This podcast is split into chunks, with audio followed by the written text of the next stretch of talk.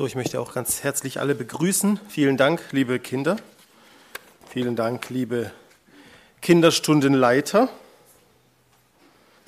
Was braucht man, um den Kindern das beizubringen, dass sie das am Ende so vortragen, wie sie es hier vorne vorgetragen haben? Geduld. Geduld ist heute unser Thema. Ein Mann sagte einmal, Herr, bitte schenk mir Geduld und wenn es geht, am besten sofort. Man hält es nicht mehr aus. Wir sind heutzutage nicht mehr gewohnt, geduldig zu sein. Wir können das nicht mehr, weil es uns abtrainiert wird. Ja, es gibt alles immer sofort. Instant Tee, wer braucht schon acht Minuten, Minuten brühen lassen? Ja, dauert zu lang. Instant Nudelsuppe, ja, in drei Minuten ist sie gezogen, dann kann ich sie essen. Ja, selbst die fünf Minuten Terrine ist mittlerweile schon in drei Minuten fertig.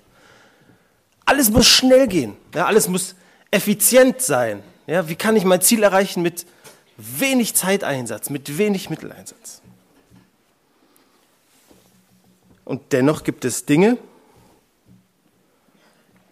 da brauche ich Geduld. Liebe Hausfrauen, wenn ihr ein Brot backen wollt, wie lange steht es im Ofen? Eine Stunde, 40 Minuten, 50 Minuten, ja, so in die Richtung. Ist schon ganz schön lang. Ja, und wenn die Gäste schon in 20 Minuten kommen, dann wird das knapp. Dann drehe ich ein bisschen den Ofen hoch, oder? Mache ihn ein bisschen heißer, dann geht es schneller. Schwierig, oder? Das hilft nicht. Oder wenn ich ein Medikament einnehme, um wieder gesund zu werden, um den Heilungsprozess zu unterstützen, da brauche ich Geduld, bis das passiert. Wenn ich es zu früh absetze, kann es sein, ich erleide einen Rückfall. Wenn ich die Dosierung erhöhe, bringt es mir auch nichts. Habe ich vielleicht noch, noch Schlimmeres angerichtet. Liebe Männer, ja, wenn ihr bis jetzt nicht verstanden habt, wenn ich draußen betoniere und ich mache die Schalung zu früh ab, was passiert dann? Ja. es funktioniert nicht. Man versucht es alles zu beschleunigen, alles schneller zu machen, ja, irgendwelche Zusatzstoffe reinzumischen, aber irgendwann ist eine Grenze erreicht, wo es nicht schneller geht. Aber wir haben diese Geduld nicht mehr. Jeder hat in seinem Leben andere Bereiche, wo er vielleicht besser geduldig sein kann und Bereiche, in denen er das nicht so gut kann. Und ich habe gestern ein paar Geschwister mal angeschrieben und habe ihnen zwei Fragen gestellt, in so einer Art Mini-Umfrage. Ja, und ich habe gesagt, in welchen Situationen fällt es dir besonders schwer, geduldig zu sein? Die Antwort, Antworten waren sehr interessant. Interessant zu sehen, was die Geschwister geantwortet haben. In welchen Situationen fällt es dir besonders schwer, geduldig zu sein? Eine Antwort war, wenn ich müde bin. Kennen wir das? Schlecht geschlafen, vielleicht waren die Kinder in der Nacht noch wach und am nächsten Morgen wacht man auf, so die Augen ganz schmal und dann passiert irgendwas, da fällt der Löffel runter und dann bist du aus der Haut gefahren. Ja? Schwierig, Geduld. Wenn die Kinder trödeln, auch wenn man sie mehrfach ermahnt hat. Ja, mach jetzt, du kommst zu spät zur Schule. Aber die Kinder haben morgens ja viel Zeit immer, ja, sie essen schön langsam und dann sind die Haare noch nicht gemacht und dann holen die Freunde sie schon an der Tür ab und die sind immer noch nicht angezogen. Da braucht man oft Geduld. Wenn ich das Gefühl habe, etwas dauert länger als notwendig, hat jemand gesagt. Was heißt das? Ja, das heißt, ich bin der Meinung, das sollte in der und der Zeit erledigt sein. Jetzt braucht aber jemand anders länger dafür, als ich der Meinung bin, dass ich es vielleicht selbst geschafft hätte. Und schon habe ich keine Geduld mehr. Ah, komm, ich mach selber. Komm, lass. Ich, ich, ich brauche deine Hilfe doch nicht mehr. Ich krieg das ohne dich schneller hin. Oder wenn der PowerPoint-Klicker nicht funktioniert. David, kannst du mal eins weiterdrücken? Er möchte, ah ja, doch jetzt. Wenn die Kinder streiten, war die nächste Antwort. Kennen wir, glaube ich, alle. Dann wurde gesagt, vor einem wichtigen Termin, also einer Prüfung oder einem Test, wo ich selber nervös werde, wo ich so eine gewisse nervöse Grundstimmung habe, ein bisschen Angst vielleicht dabei. Was passiert denn? Die äußeren Umstände werden immer brenzliger und da werde ich ungeduldig. Ja, ich möchte, dass es jetzt losgeht, weil wenn es nicht anfängt, kann es nicht aufhören. Ich will, dass es endlich beginnt. Dann, was vorhin schon anklang, wenn ich das Gefühl habe, ich könnte es anders, schneller oder besser machen als jemand anders. Ja, der Arbeitskollege müht sich ab mit irgendwas und ich sage ihm, oh meine Güte, ich kann dir doch, ich kann dir nicht mal dabei zusehen. Komm her, ich mache es selbst. Wenn jemand grundlos beschuldigt wird, heißt, jemand wird angeklagt, obwohl du genau weißt, er war es nicht. Und du willst dich einsetzen, du willst ihn verteidigen. Du wirst so nervös und sitzt auf deinem Platz und würdest am liebsten einschreiten und sagen, stopp, er kann nichts dafür.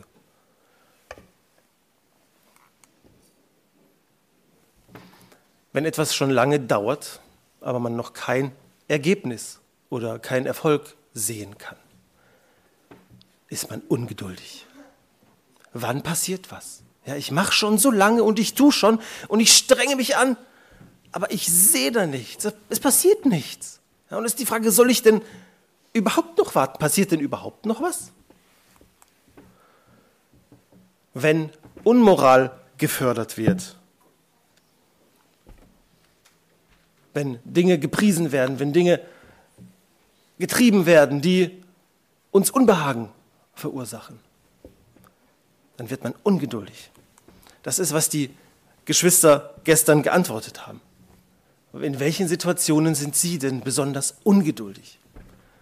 Und dann hat mich interessiert, kann man denn Geduld lernen? Was glaubt ihr? Kann man es lernen und wenn ja, wie? Und alle haben gesagt, ja, kann man. Deswegen habe ich die Frage umformuliert. Nicht kann man sie lernen, sondern wie kann man Geduld lernen? Ja, es wäre unspannend, wenn da neunmal Ja steht. Wie kann man Geduld lernen? Indem man lernt, Gott zu vertrauen, hat jemand geschrieben.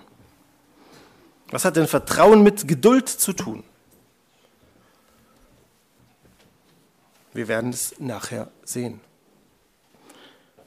Ein Trick war, ich versuche an etwas anderes zu denken. Ich versuche mich abzulenken, dass ich, wenn ich im Stau stehe, denke jetzt nicht daran, dass ich jetzt eigentlich schon längst zu Hause gewesen wäre. Ja, ich versuche, weiß ich nicht, mir was zum Hören anmachen, eine Geschichte oder eine Predigt und versuche mich abzulenken. Ich denke an etwas anderes. Ich versuche mich aus der Situation zu entfernen. Ja, das ist auch schwer im Stau, aber in anderen Situationen geht es vielleicht. Ja, wenn die Kinder streiten, dann sage ich so, dann klärt das unter euch, ich gehe mal raus und versuche erstmal ein bisschen runterzukommen. Ja, ich versuche mal tief durchzuatmen. Ich brauche Geduld. Ja, und ihr kennt das, wenn dann innerlich kocht schon alles, aber man versucht so, es runterzudrücken. Ja? Wie so ein Korken, der im Wasser immer hoch will und du drückst ihn runter. Jemand hat gesagt, beten in einer Situation, in der ich ungeduldig bin. Vorher genug Zeit einplanen.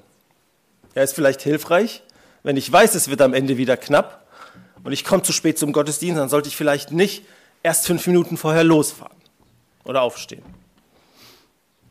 Über Bibelverse nachdenken, das geht eben in die gleiche Richtung wie sich ablenken, ja an etwas anderes denken.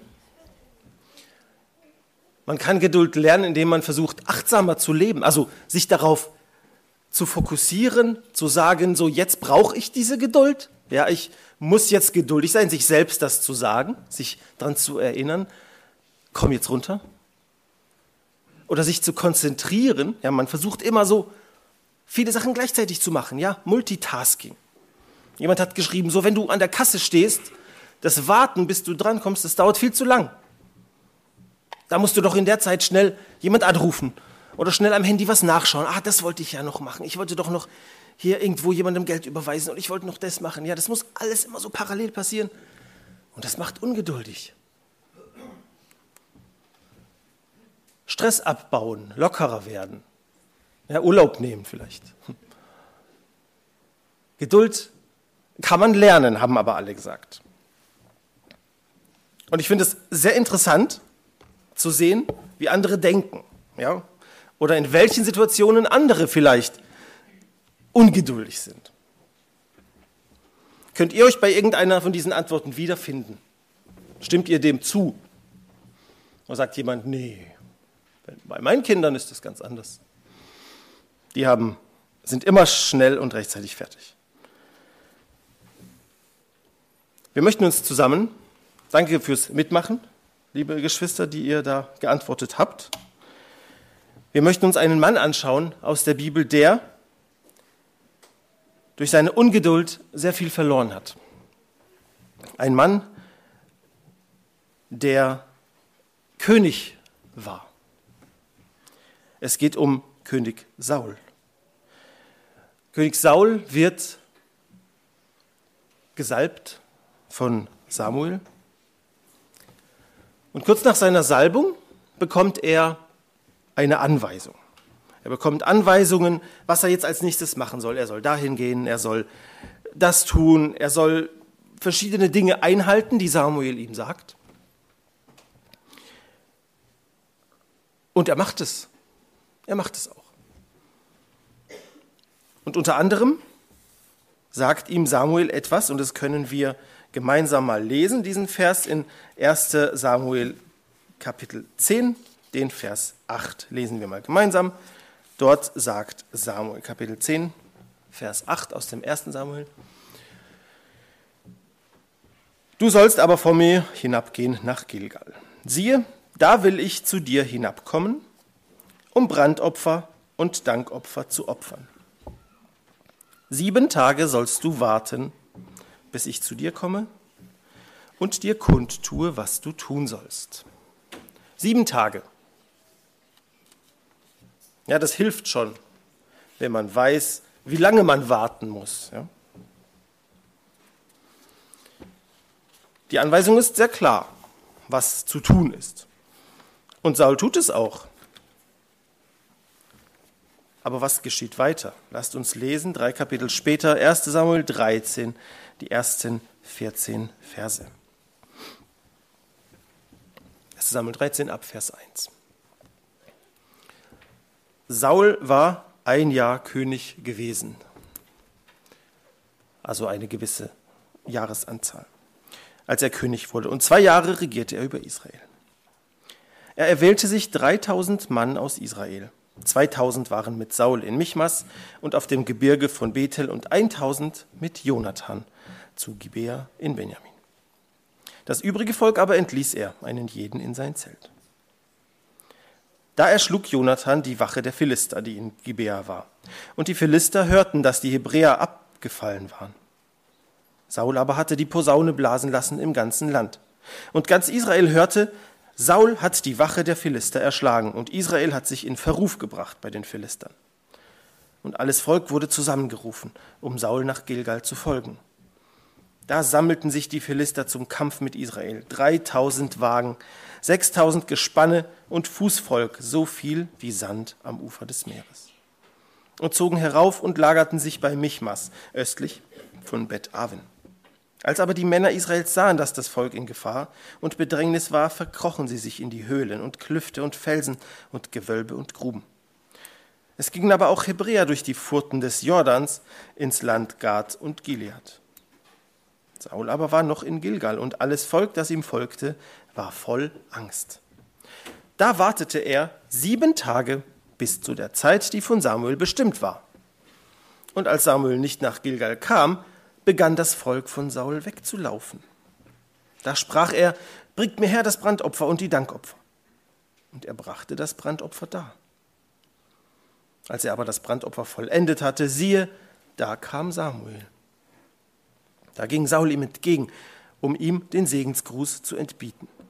Samuel aber sprach, was hast du getan? Saul antwortete, ich sah, dass das Volk von mir wegzulaufen begann, und du kamst nicht zur bestimmten Zeit, während doch die Philister sich schon in Michmas versammelt hatten. Da dachte ich, nun werden die Philister zu mir herabkommen nach Gilgal, und ich habe die Gnade des Herrn noch nicht gesucht. Da wagte ich's und opferte Brandopfer. Samuel sprach, du hast töricht gehandelt und nicht gehalten das Gebot des Herrn deines Gottes, das er dir geboten hat. Er hätte dein Königtum bestätigt über Israel für und für.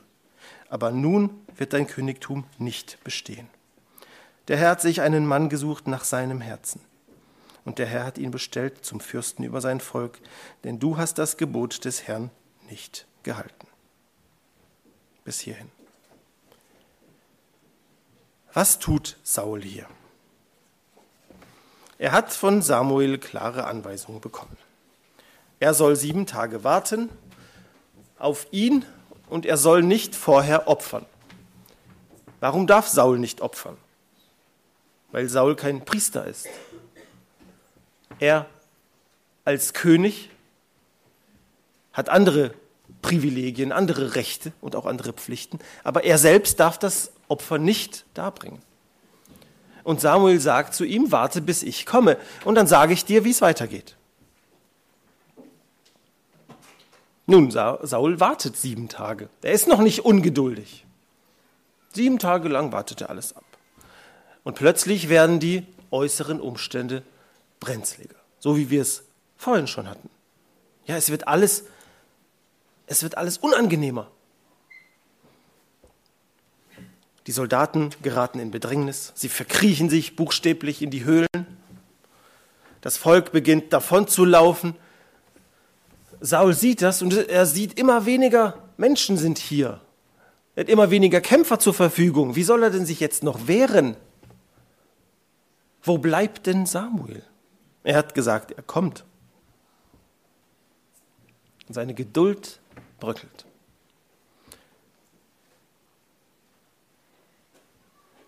Er fängt selber an zu opfern. Aus böser Absicht heraus? Nein, er möchte immerhin Gottes Segen trotzdem bekommen für das, was, was, was da passiert. Aber er wartet nicht ab, er verliert die Geduld. Es gibt ein altmodisches Wort für Geduld. Das heißt Langmut. Er verliert den Mut. Ja? Das Wort beschreibt es so schön, Langmut. Wie lang hast du den Mut auszuharren? Manchmal ist es schwieriger auszuharren und nichts zu tun, als loszustürmen. Ja? Er verliert den Mut, weiter auszuharren. Er gibt auf. Ich frage euch, wie lange dauert es bei euch, bis ihr den Mut verliert, auszuharren? Wie lange schaffen wir es, nicht aufzugeben? Wie lange hältst du es aus, nicht aus der Haut zu fahren, wenn deine Kinder nicht machen, was du gesagt hast? Wie schnell geht dir der Hut hoch, sagt man so schön. Dauert es lang oder ist es sofort? Wenn du im Stau nicht vorankommst, wie lange dauert es, bis du dich das erste Mal lautstark ärgerst? Ja, bei mir ist es manchmal schon, wenn ich nur die Bremslichter vorne sehe, dann ist schon, ja, da dampft schon alles. Wenn wir die Geduld verlieren, dann verlieren wir oft etwas, was eng damit zusammenhängt, nämlich Vertrauen. Wir haben vorhin gehört, ein Bruder hat geschrieben, man lernt Geduld, indem man Vertrauen lernt. Vertrauen und letztendlich auch Glauben. Ja, Saul hat keine Geduld mehr. Er hat kein Vertrauen mehr. Er fragt sich, kommt denn Samuel überhaupt noch? Er fragt sich, es werden immer weniger, die auf meiner Seite sind. Wie soll ich mit so wenigen Leuten jetzt es noch schaffen zu kämpfen? Er hat kein Vertrauen mehr. Keinen Glauben mehr. Die Angst hat geschafft, den Glauben und das Vertrauen zu vertreiben. Er sagt sich, ich muss jetzt schnell opfern, damit ich Gottes Gnade erlange, dass ich im Kampf siegreich werden kann. Er sagt ja dem Samuel sofort die Ausrede in Vers 12. Da dachte ich, nun werden die Philister zu mir herabkommen nach Gilgal und ich habe die Gnade des Herrn noch nicht gesucht. Da wagte ich's und brachte das Brandopfer dar. Ich muss schnell opfern. Was tut er hier? Er will die Segnung Gottes nicht empfangen, sondern er will sie sich holen. Er unterstellt Gott, du bist zu spät. Du bist zu spät. Jetzt wäre der richtige Zeitpunkt, dass ich deine Segnung und deine Gnade bekomme, damit ich es überhaupt noch schaffen kann. Aber es kommt zu spät, also muss ich es mir nehmen. Er rechnet mit seinen Fähigkeiten. Er sagt, ah ja, solange ich noch so viele Leute habe, da schaffe ich es noch. Aber wenn es immer mehr, weniger werden, schaffe ich es nicht mehr. Mit seinem eigenen Vermögen rechnet er, aber nicht mit der Macht Gottes, der auch durch weniger Soldaten helfen kann. Ja, wie viele Leute waren am Ende noch bei ihm? Es steht in einem der nächsten Verse, dass noch 600 Mann bei ihm waren. Vers 15. Saul musterte das Volk, das bei ihm war, etwa 600 Mann. Das hat ausgereicht, dass er ungeduldig wurde. Mit 600 Mann schafft er es nicht. Hätten 600 Mann gereicht für Gott? Denkt mal an Gideon, da hat sogar die Hälfte ausgereicht.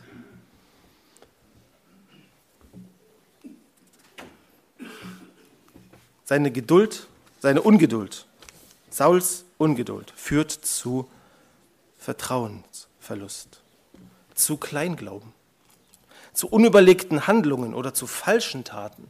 und es ist doch bei uns nicht anders. Wie oft wollen wir selbst nachhelfen, wenn die Geduld nicht mehr reicht? Ja, man selbst kann es doch besser. Ja, man sagt, wenn was ich nicht selber mache, dann kommt nichts, dann geht nichts voran. Ja, aber wie überheblich ist das eigentlich? Ja, stellt euch das doch, überlegt euch das doch mal, wie überheblich das ist, zu sagen, wenn ich es nicht selbst mache, dann passiert nichts.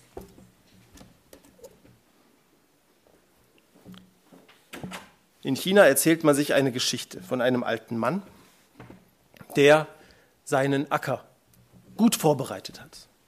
Er hat alles gemacht, was man so tun kann, damit die Früchte und die Pflanzen gut wachsen können. Und dann hat er ausgesät und dann fängt er an zu warten. Aber er verliert die Geduld. Es passiert einfach nichts. Er hat doch schon alles getan, was man tun kann. Und es passiert nichts. Ja, diese kleinen Halme, die da rauskommen, was. Ich glaube, da muss er nachhelfen. Ja. Was macht er? Er geht jeden Morgen und jeden Abend hin auf sein Feld und zieht an diesen kleinen Strohhalmen. Ein bisschen so ganz leicht in die Höhe, um ihnen zu helfen, schneller zu wachsen.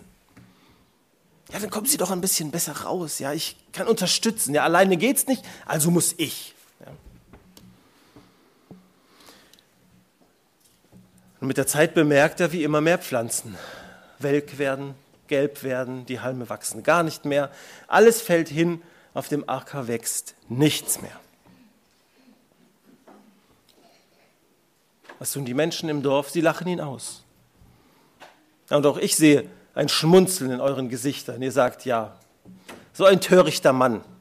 Ja, wie kann der? Wie kann er nur? Ist doch doof. Ja, und was tun wir? Darf ich euch mal daran erinnern, wenn ihr euren Kindern sagt, deckt den Tisch. Und die Kinder machen es anders, als man selbst es machen würde. Und anders bedeutet in dem Fall, Klammer auf, falsch. Klammer zu.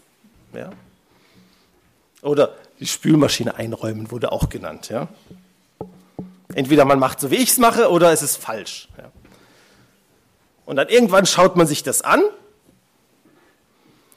und sagt, oh nee, ey, komm, geh weg, ich mache es selbst. Und was passiert dann? Ja, dann habe ich an diesem kleinen Grashalm gezogen. Was passiert? Irgendwann sagen die Kinder beim nächsten Mal, wenn du sagst, kannst du mir bitte helfen, den Tisch zu decken? Nee, mach doch selbst. Am Ende ist es doch eh wieder falsch. Und was passiert am Ende? Muss ich selber machen. Habe ich dann Zeit gespart? Habe ich Zeit gewonnen? Nein. Dann muss ich es immer selber machen, weil ich mir nicht die Zeit genommen habe, es vielleicht Ihnen mal zu zeigen, wie ich es erwarte. Oder vielleicht mal geduldiger zu sein und sagen, okay, es gibt neben meiner Version vielleicht noch eine andere. Die ist natürlich nicht so gut, ja, aber vielleicht auch okay. Wir beten oft für Dinge, bis Gott hilft, dauert es uns aber zu lang. Und dann wollen wir selber nachhelfen. Ja, dann helfen wir selber nach. Und dann wollen wir die Leute mit, sprichwörtlich, mit der Brechstange evangelisieren. Ja? Und wir ziehen an diesem Strohhalm, an diesem äh, Grashalm. Und wir merken nicht, dass wir oft Dinge kaputt machen mit unserer Ungeduld. Dass wir Gott nicht die Zeit geben zu wirken. Dass wir Gott nicht die Zeit geben, selbst zu entscheiden, wann der richtige Zeitpunkt ist.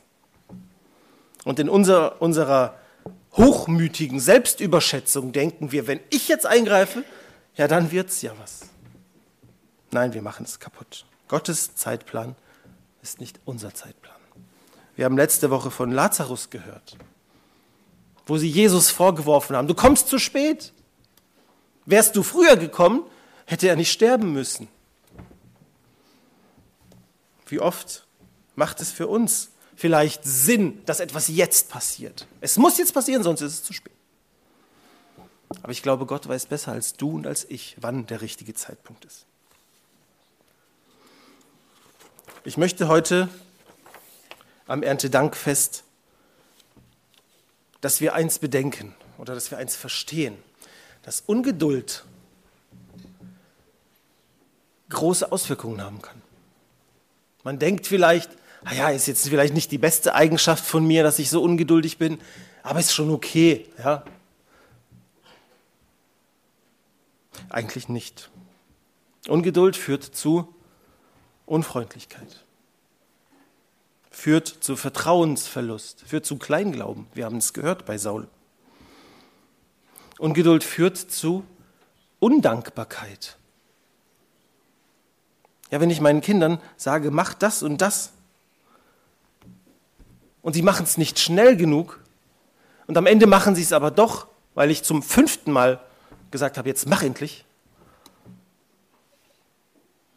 dann ist in meinem Herzen selbst nicht mehr diese, diese Dankbarkeit, danke, dass du es gemacht hast, sondern dann ist es eher so ein, boah, endlich, ja. Nicht danke, dass du deine Zeit für mich jetzt eingesetzt hast, sondern endlich hast du es gemacht.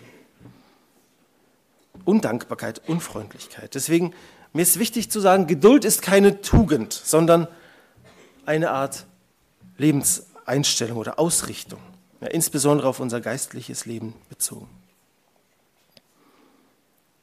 Wir haben gefragt, wie kann man Geduld lernen? Indem wir lernen zu vertrauen, wurde gesagt. Indem wir lernen zu glauben zu glauben, dass Gott nicht zu spät kommt, indem wir unsere Sorgen abgeben. Deswegen lasst uns noch eine Stelle aus der Bibel lesen zum Abschluss Jakobus 5, wo unser Leitvers zu lesen ist. Jakobus 5, die Verse 7 bis 11. So seid nun geduldig, liebe Brüder, bis zum Kommen des Herrn. Siehe, der Bauer wartet auf die kostbare Frucht der Erde und ist dabei geduldig, bis sie empfange den Frühregen und Spätregen. Seid auch ihr geduldig und stärkt eure Herzen, denn das Kommen des Herrn ist nahe. Seufzt nicht widereinander, liebe Brüder, damit ihr nicht gerichtet werdet. Siehe, der Richter steht vor der Tür. Nehmt, liebe Brüder, zum Vorbild des Leidens und der Geduld die Propheten, die geredet haben im Namen des Herrn. Siehe, wir preisen selig, die erduldet haben. Von der Geduld Hiobs habt ihr gehört und habt gesehen, zu welchem Ende es der Herr geführt hat. Denn der Herr ist barmherzig und ein Erbarmer. Ich möchte euch und uns heute von Herzen wünschen, dass wir lernen zu vertrauen, dass wir lernen geduldig zu sein. Geduldig zu sein, was uns selbst angeht, geduldig zu sein, was andere Menschen angeht, geduldig zu sein auf das, was Gott verheißen hat. Deswegen lasst uns gemeinsam Gott darum bitten, dass er uns diese Geduld schenkt. Geduld mit unseren Mitmenschen, im Warten auf seine Hilfe vielleicht und auch Geduld im Warten auf die Erfüllung seiner Zusagen und sein Kommen. Amen.